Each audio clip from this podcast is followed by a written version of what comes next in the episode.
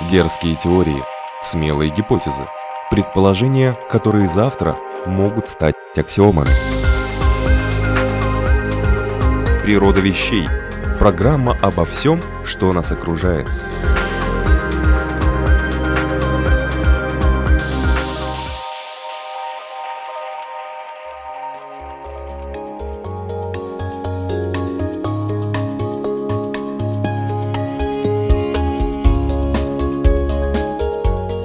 Приветствую вас, любители узнавать новое об уже известном.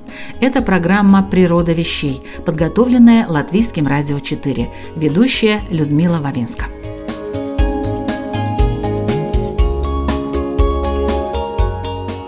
Понятие «информация» для нас не новость. Мы сталкиваемся с этим термином постоянно. И надо сказать, что информации становится все больше и больше. Она разнообразна, подчас пугающая, иногда скучна, но необходима.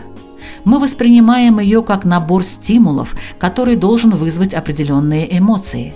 Набор знаков, который позволяет нам понять закономерности окружающего мира – но информация есть не только в социальных сетях.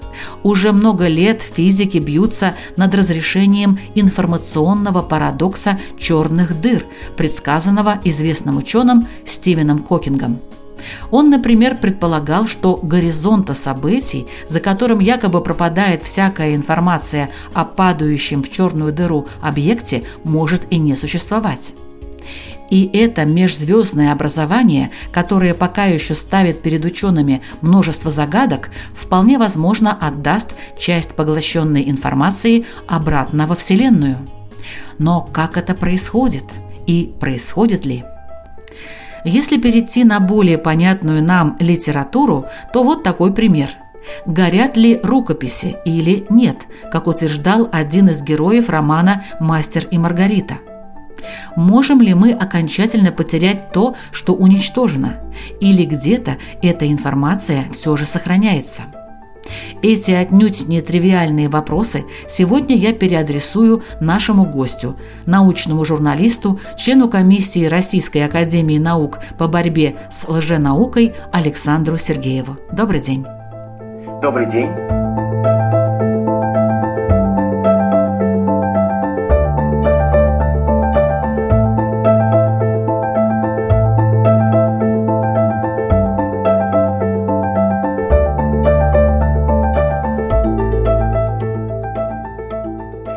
Итак, что же такое информация с точки зрения физики и философии? Ну, смотрите, э, мы говорим, что живем в информационном обществе, и информация это для нас вообще все.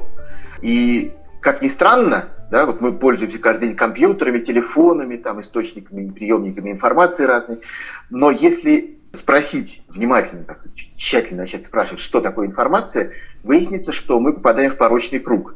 Нам начинают говорить, что информация – это сведения о чем-то, а сведения о чем-то – это информация.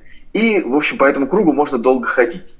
Если вы попадете на хорошего технического специалиста, то он вам быстренько скажет, а, информация – это… И дальше напишет формулу э, Клода Шинона, который придумал э, в середине прошлого века теорию информации – по которой э, действительно вводится такое понятие, как э, количество информации. Но что это такое? Вот количество информации, как выясняется, это не сама информация. То есть, когда мы э, изучаем, сколько информации можно передать по телефонному каналу связи, с учетом шумов, помех и прочего всего, то да, мы изучаем именно количество информации. Именно эта величина существует вот в научной теории информации.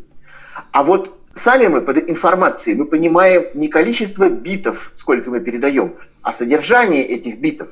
А что это за содержание, что такое информация вот в этом философском, содержательном смысле, на этот вопрос э, внятного ответа не существует. И философы, они как бы обходят этот вопрос не то что стороной, но они как бы относятся к понятию информации почти так же, как к фундаментальным понятиям там, материя и сознание, для которых почти что нету нормальных определений. То есть э, все определения э, такие, ну, словесно-описательные и как бы ни о чем, что типа, что такое материя? но это то, что можно там, не знаю, то, что существует объективно. А информация, что не существует объективно, существует, но она не есть материя. Потому что на самом деле одна и та же информация может существовать на разных носителях и при этом оставаться той же самой информацией. Что такое информация в философском смысле? На этот вопрос ответ найти тяжело. Я для себя его искал, искал по многим источникам, искал самостоятельно и пришел к такому примерно выводу, что информация – это определенный порядок произвольных объектов. То есть, если мы в какой-либо системе, в каких-либо обстоятельствах наблюдаем некоторый порядок и этот порядок сохраняется при передаче из одной системы в другую или во времени, когда эта система не меняется во времени, этот порядок сохраняется в ней во времени, то вот то, что сохраняется, это и есть информация. А количество информации, которое изучается в физике, это немножко другая вещь. Это описание того, сколько нам нужно элементарных вопросов «да» и «нет» задать и получить ответ, чтобы восстановить то состояние системы, которое мы не отличим от прежнего. То есть э, мы знаем эту бинарную игру э, «да» и «нет». Вот э, сколько нужно вопросов задать, чтобы там угадать загаданное слово. Ну и мы знаем, что на практике там в жизни, да, если играть, то обычно десятка, полутора десятков вопросов достаточно. Это потому, что мы обычно не очень широкий спектр предметов задумываем. Но если мы начнем думать о серьезных и сложных вещах, то понадобится все больше и больше таких битов – и это будет количество информации, которое мы передаем. Вот примерно такая разница между информацией физической и информацией философской.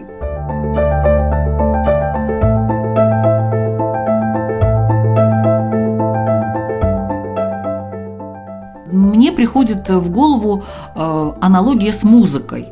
Да, вот музыка – это набор нот или что-то большее? Так же, как и произведение какое-то, э, написанное автором, писателем. Это набор букв или нечто большее?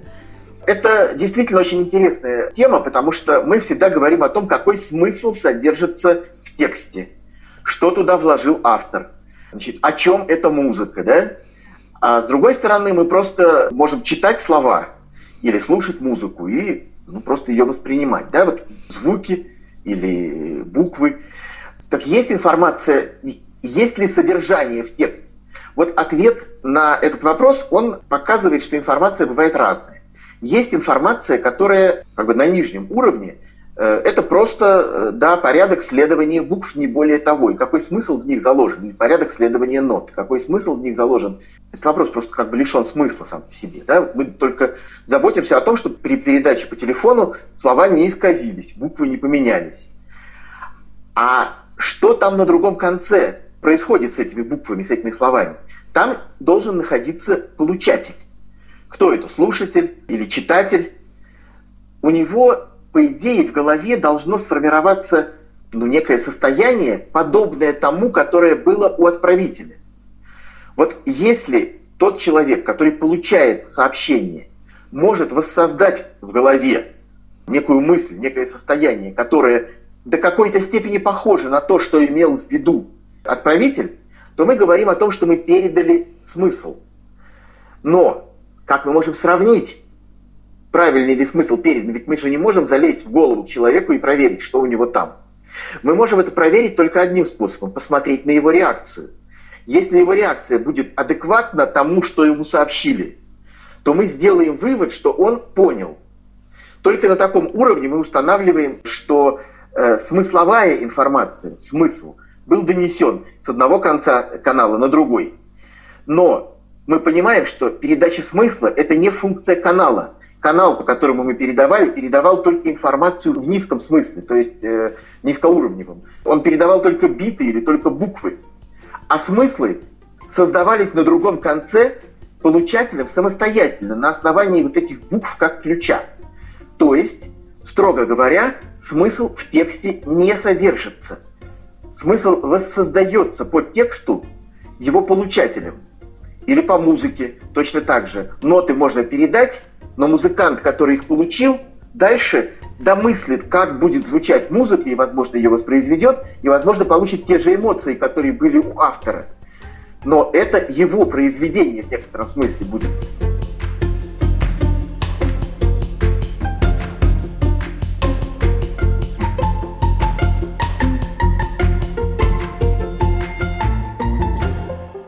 Мы должны понимать, по каналам связи на уровне физических систем передаются только бессмысленные, в хорошем смысле, коды.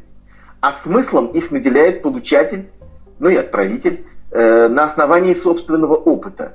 И если получатель ничем и никак не связан с отправителем, если у них нет общего бэкграунда, общей культуры, общего языка, то он, скорее всего, либо вообще не сможет создать никакого смысла на основании полученного кода, либо создаст его с такими искажениями, что, э, в общем, это исключит взаимопонимание. Вот в этом смысле мы говорим, что передача информации возможна физически, передача смыслов – это воссоздание информации на другом конце, воссоздание смыслов на другом конце по коду, который был передан на основании общей культуры. И вот здесь идет такая проблема, как искажение информации, искажение восприятия информации. А есть ли какие-то аналогии в математике или физике этого искажения, скажем так? Если мы э, вспомним такую классическую классическую физику э, Ньютона, ньютоновская физика, она э, говорит, что три закона Ньютона, которые говорят, как тела взаимодействуют. Да? То есть э, любое тело меняет свою скорость в соответствии с действующими силами, а силы возникают э, значит, в результате определенного, строго определенного набора взаимодействий, в частности, вот, там, гравитационное притяжение и так далее. Дальше мы строим математическое всего этого дела описание и говорим, что если мы знаем абсолютно точно состояние системы в данный момент времени, то, пользуясь дальше уравнениями механики Ньютона, мы можем э, рассчитать состояние этой системы в любой момент в прошлом и в любой момент в будущем. Эту идею вот до такого состояния развил э, Пьер Симон Лаплас, и она называется лапласовским детерминизмом. То есть э, Лаплас говорил так, э, наша Вселенная вся находится сейчас в каком-то определенном состоянии. А поскольку она управляется, как тогда считалось, законами Ньютона, а они абсолютно детерминистичны, то есть из текущего состояния всегда возникнет строго определенное следующее, а текущее состояние могло возникнуть только из строго определенного предыдущего. И если мы знаем точно состояние Вселенной сейчас, то там, божественный разум мог бы абсолютно точно рассчитать всю будущую судьбу Вселенной и все ее прошлое. Вот такая идея в физике называется динамикой. Динамика – это э, ну, такой стиль или формат физических теорий, в которых текущее состояние стопроцентно детерминирует следующее состояние, а оно следующее и так на вечные времена. Но на практике мы сталкиваемся с тем, что мы не всегда можем сделать такое предсказание. Дерзкие теории, смелые гипотезы, предположения, которые завтра могут стать аксиомами. Природа вещей – Программа обо всем, что нас окружает. Еще во времена Лапласа было понятно, что проблема в том, что у нас слабо с вычислительными мощностями, мы не бог и не можем просчитать все, все последствия. А во-вторых, мы не можем знать точно текущее состояние. Все э, любые положения частиц измеряются с погрешностью. И поэтому мы не можем предсказать будущее. Но это как бы наши человеческие недостатки, а физика сама по себе на глубинном уровне, конечно, все знает и детерминировано. Так считалось до появления термодинамики. Когда появилась термодинамика, то выяснилось, что э, ну как это, чашка разбивается, но не может собраться обратно сама. Чай остывает, но не может сам нагреться. И когда чай остыл, то мы не можем сказать, от какой температуры он остывал, если он уже совсем уравнялся с комнатной температурой. Какой температуры был э, вчера? Нельзя это сказать. Информация потеряна, то есть информация может теряться. И даже было такой выработано и сформулировано фундаментальный закон, второе начало термодинамики, что любая система стремится, ну, замкнутая система, стремится к равновесию и нивелированию различий, то есть к уничтожению информации. То есть она забывает о своем прошлом. А потом появилась еще одна теория, квантовая механика. И в ней выяснилось, что поведение отдельных квантовых частиц не является детерминированным. Мы в некоторых случаях никаким способом не можем предсказать, куда полетит фотон, э, проходящий, например, там, светоделитель, полупрозрачное зеркало. Он или отразится, или пройдет насквозь. И это абсолютно непредсказуемое явление. Это не та непредсказуемость, которая получается при бросании монетки. Если очень тщательно за ней следить и измерять, то мы можем предсказать, как она выпадет. А вот в случае фотона это принципиально нельзя сказать. Он как бы ну, абсолютной случайностью и свободой выбора решает, куда ему лететь, туда или сюда. Можно только сказать, что если, допустим, много фотонов, то ровно половина, там, ну, 50% да, полетит туда, а ровно половина, ну, в бесконечном пределе, полетит в другую сторону. И получается тогда, что система опять не динамична. Что-то было в прошлом, фотон был один и летел в одном направлении, а потом он летит либо туда, либо сюда случайным образом. Значит, у нас возникла новая информация, куда он полетел. То есть информация может и уничтожаться в термодинамических процессах, и возникать в квантовых процессах. И вот когда спрашивают, а существует ли закон сохранения информации по аналогии с законом сохранения энергии, то э, вот на уровне такого понимания физики мы вынуждены сказать, нет, информация может уничтожаться при э, вот термодинамических процессах, э, то есть при остывании, при э, уравновешивании, значит, затухании, и может э, наоборот возникать в квантовых процессах при разрешении квантовых неопределенностей. Но это решение оказывается, такой вывод, тоже оказывается очень нежелательным для физики, и на сегодняшний день вокруг него идут большие споры и дискуссии.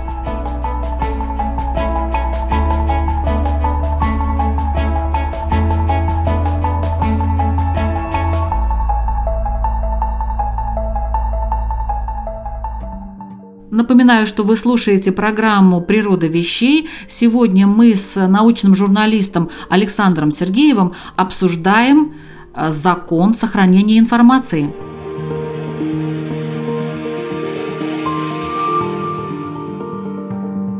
Итак, мы сказали, что информация может, получается, уничтожаться в термодинамических процессах и возникать в квантовых.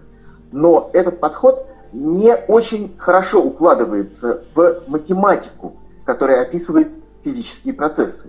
Дело в том, что второе начало термодинамики, оно, как это называют в физике, э, феноменологическое.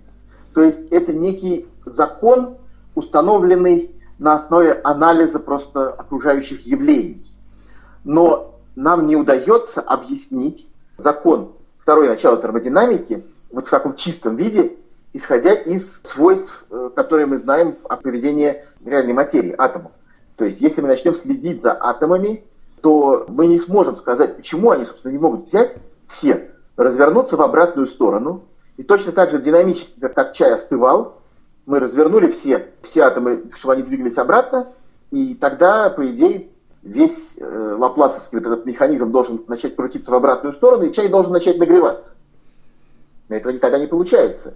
Почему нельзя повернуть движение всех частиц вспять, хотя э, уравнения, э, математические уравнения, описывающие классическую физику, они совершенно э, безразличны к такому развороту времени.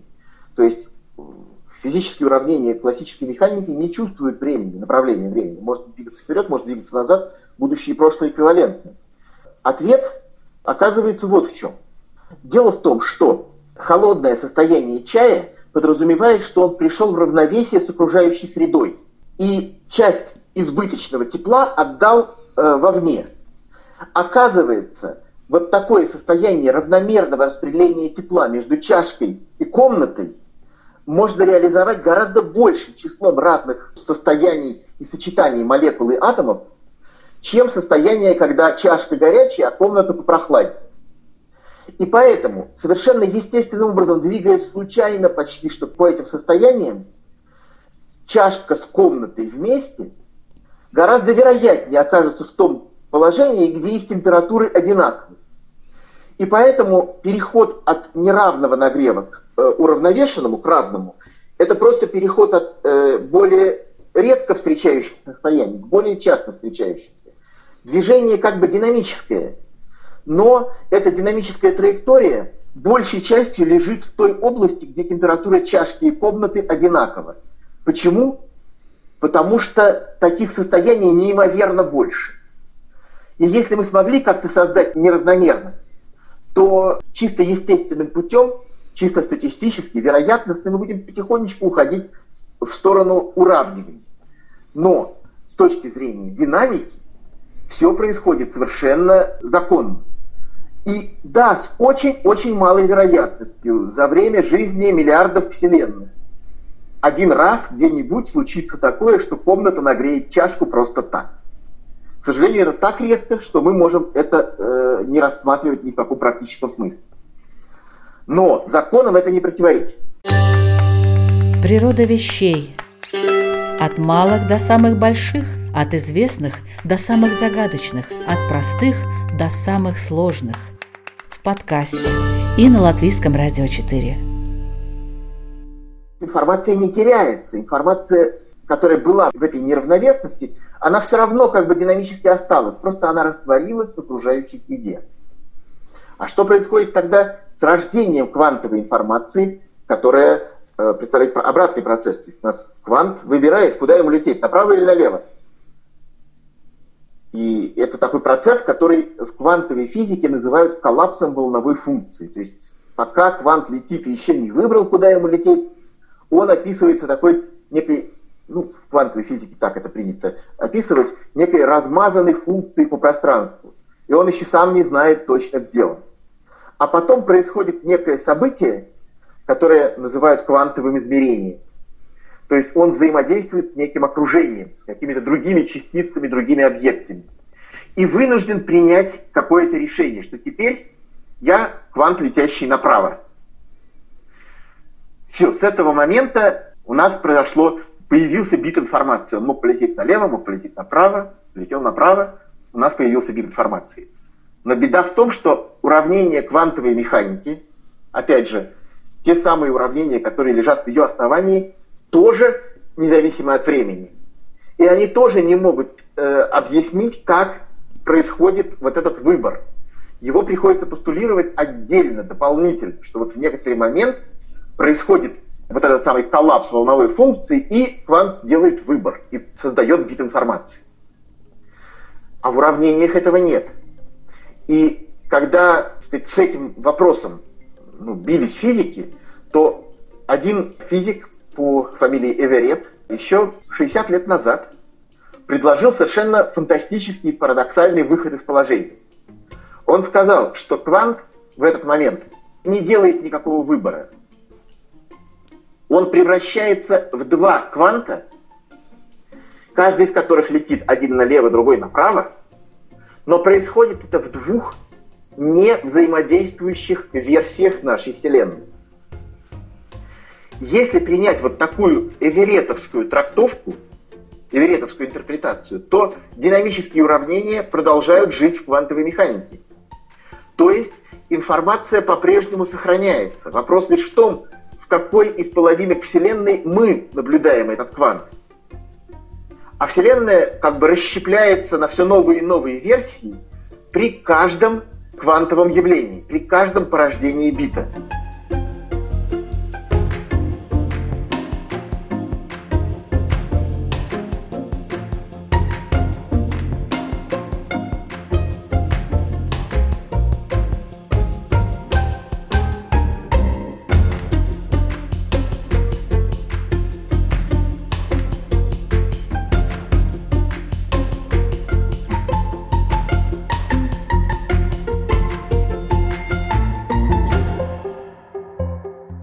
С нашей точки зрения, практически, это, э, конечно, некое домысливание безумного количества новых сущностей, то есть этих других параллельных ненаблюдаемых вселенных.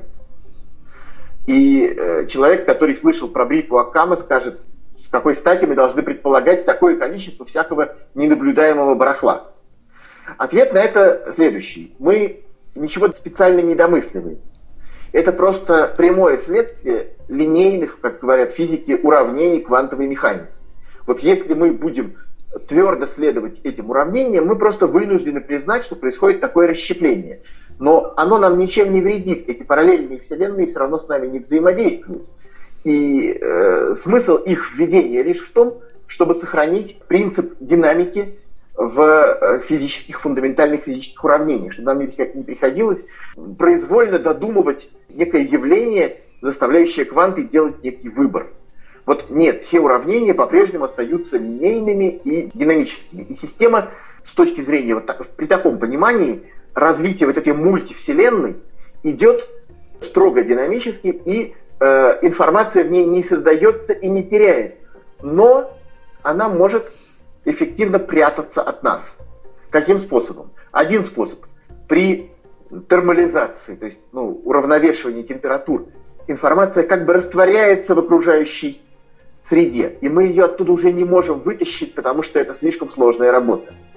А в случае квантовой неопределенности информация, которую мы видим как рождающуюся, э, связана лишь с тем, что мы определенным образом связаны с одной из расщепившихся версий Вселенной, и в ней реализовалась такая версия, а не другая. Да? А в мультивселенной информация сохраняется, и все развитие строго динамическое. То есть, иначе говоря, мультивселенная – это э, такая вот э, всеобщая волновая функция, которая охватывает все версии событий на все времена, от и до. Ну а мы видим только некоторые ее ветки.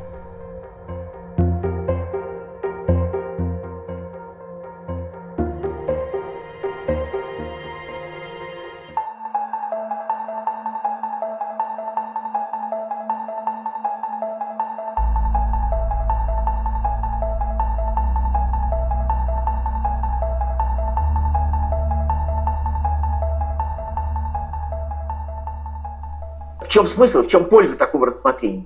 В том, что наши физические уравнения сохраняют некую математическую простоту. Почему это хорошо? Потому что если мы эту простоту нарушаем, то нам нужно искать какие-то внутренние механизмы. Нам, ну, тогда в нашей Вселенной появляется нечто совершенно произвольное, не подчиняющееся законам детерминистическим. И вот спор вокруг этих вещей, он как бы затрагивает такую проблему, как интерпретация квантовой механики классическая интерпретация квантовой механики, это вот копенгагенская интерпретация, э, она стоит на том, что э, да, происходит спонтанный выбор. И в какой момент этот выбор происходит, это надо определять ну, до некоторой степени, ну не то что интуитивно, но из физического смысла. Нужно подумать и сказать, вот в какой момент частица достаточно взаимодействовала с окружающими частицами, чтобы считать, что ее волновая функция сколлапсировала. А э, альтернативная эверетовская интерпретация она говорит, что такого выбора перед нами не стоит, но перед нами стоит другой вопрос, э, какую часть из возможных вариантов мы наблюдаем. И более того, Эверетовская интерпретация говорит, что пока две разных вселенных не разошлись достаточно далеко, но обычно это в пределах одного какого-то квантового процесса, они могут даже до некоторой степени еще влиять друг на друга. Может происходить какая-нибудь интерференция между ними. И, собственно говоря, многие волновые квантовые явления как раз основаны на этой интерференции вот этих вот разошедшихся, но еще не ушедших далеко друг от друга версий Вселенной. Они даже иногда могут схлопнуться обратно. Но э, если они разошлись достаточно сильно, такое уже невероятно.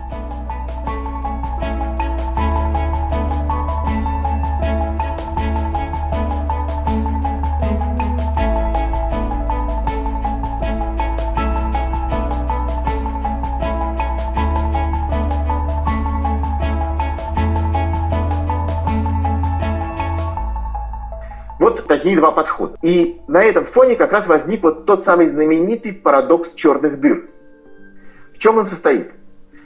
Э, черная дыра, как мы знаем, это такой объект, который настолько плотный, настолько тяжелый, что никакие силы внутреннего давления не позволяют, там, допустим, массивной звезде удержаться, противостоять собственной тяжести, собственному тяготению, и она в конце концов схлопывается в точку, так называемую сингулярность и э, вокруг нее возникает такая поверхность условная, называется горизонт событий, из-под которой никакая информация, никакие сигналы не могут выйти, потому что даже свет не может преодолеть тяготение черной дыры.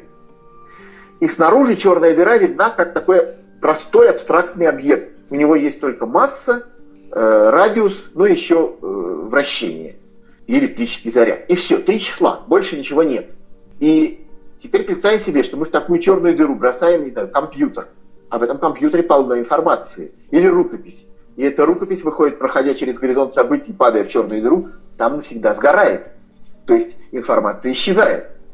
Но черная дыра – это явление, которое, ну, состояние, которое следует напрямую из уравнений общей теории относительности.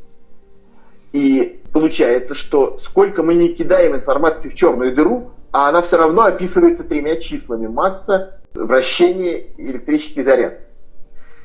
Получается, что черная дыра уничтожает информацию. Когда это было понято, то э, значит, возник вопрос, а что же черные дыры? Они что, являются нарушителями принципа динамики нашей физики? И э, вот Хокинг, например, он долгое время как раз э, настаивал на том, что да, черные дыры нарушают динамику, и они поглощают информацию и уничтожают ее.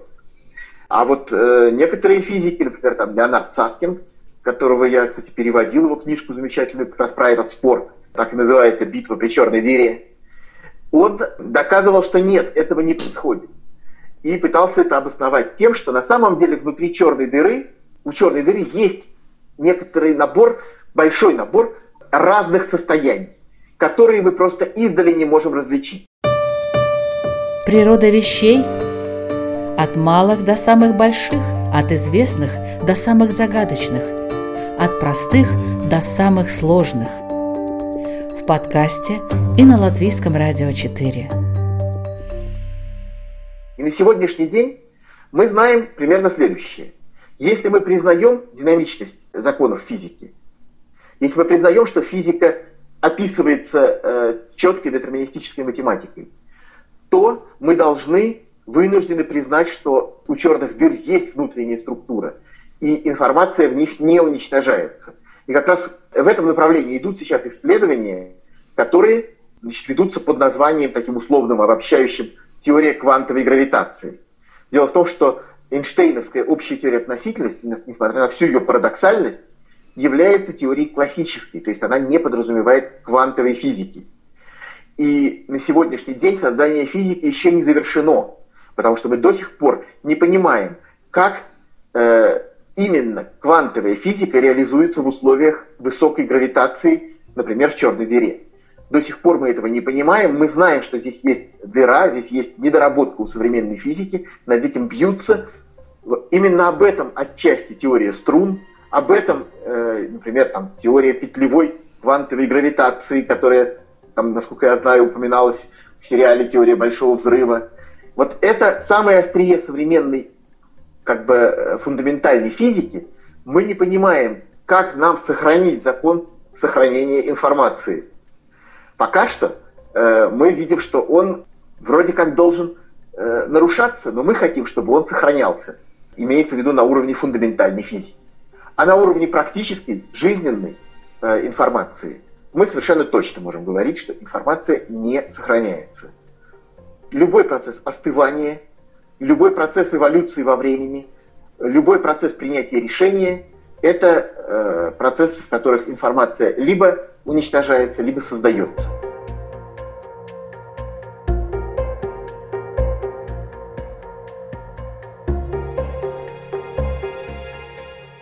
Вы слушали программу «Природа вещей», подготовленную Латвийским радио 4. Сегодня о природе информации мы говорили с научным журналистом, членом комиссии Российской академии наук по борьбе с лженаукой Александром Сергеевым. Спасибо большое за очень интересный и, я бы сказала, местами парадоксальный рассказ. Было очень приятно попробовать донести эти сложные мысли. Скажу, что книжка, которую я недавно переводил, как раз посвященная квантовой гравитации, и там автор, один из разработчиков э, вот этих всех идей, так и пишет в разделе, посвященном времени и информации, что вот этот раздел, если вы здесь чего-то не понимаете, то не беспокойтесь, я здесь тоже многого не понимаю. Спасибо большое. Над этим выпуском работали ведущая Людмила Вавинска, компьютерный монтаж Ингрида Беделе, музыкальное оформление Кристины Золотаренко. Другие выпуски «Природа вещей» вы можете послушать, зайдя на страничку lr4.lv или в подкастах на всех популярных интернет-платформах. Заходите, слушайте, изучайте природу вещей вместе с нами. Это не только интересно, но и полезно и очень увлекательно. До встречи!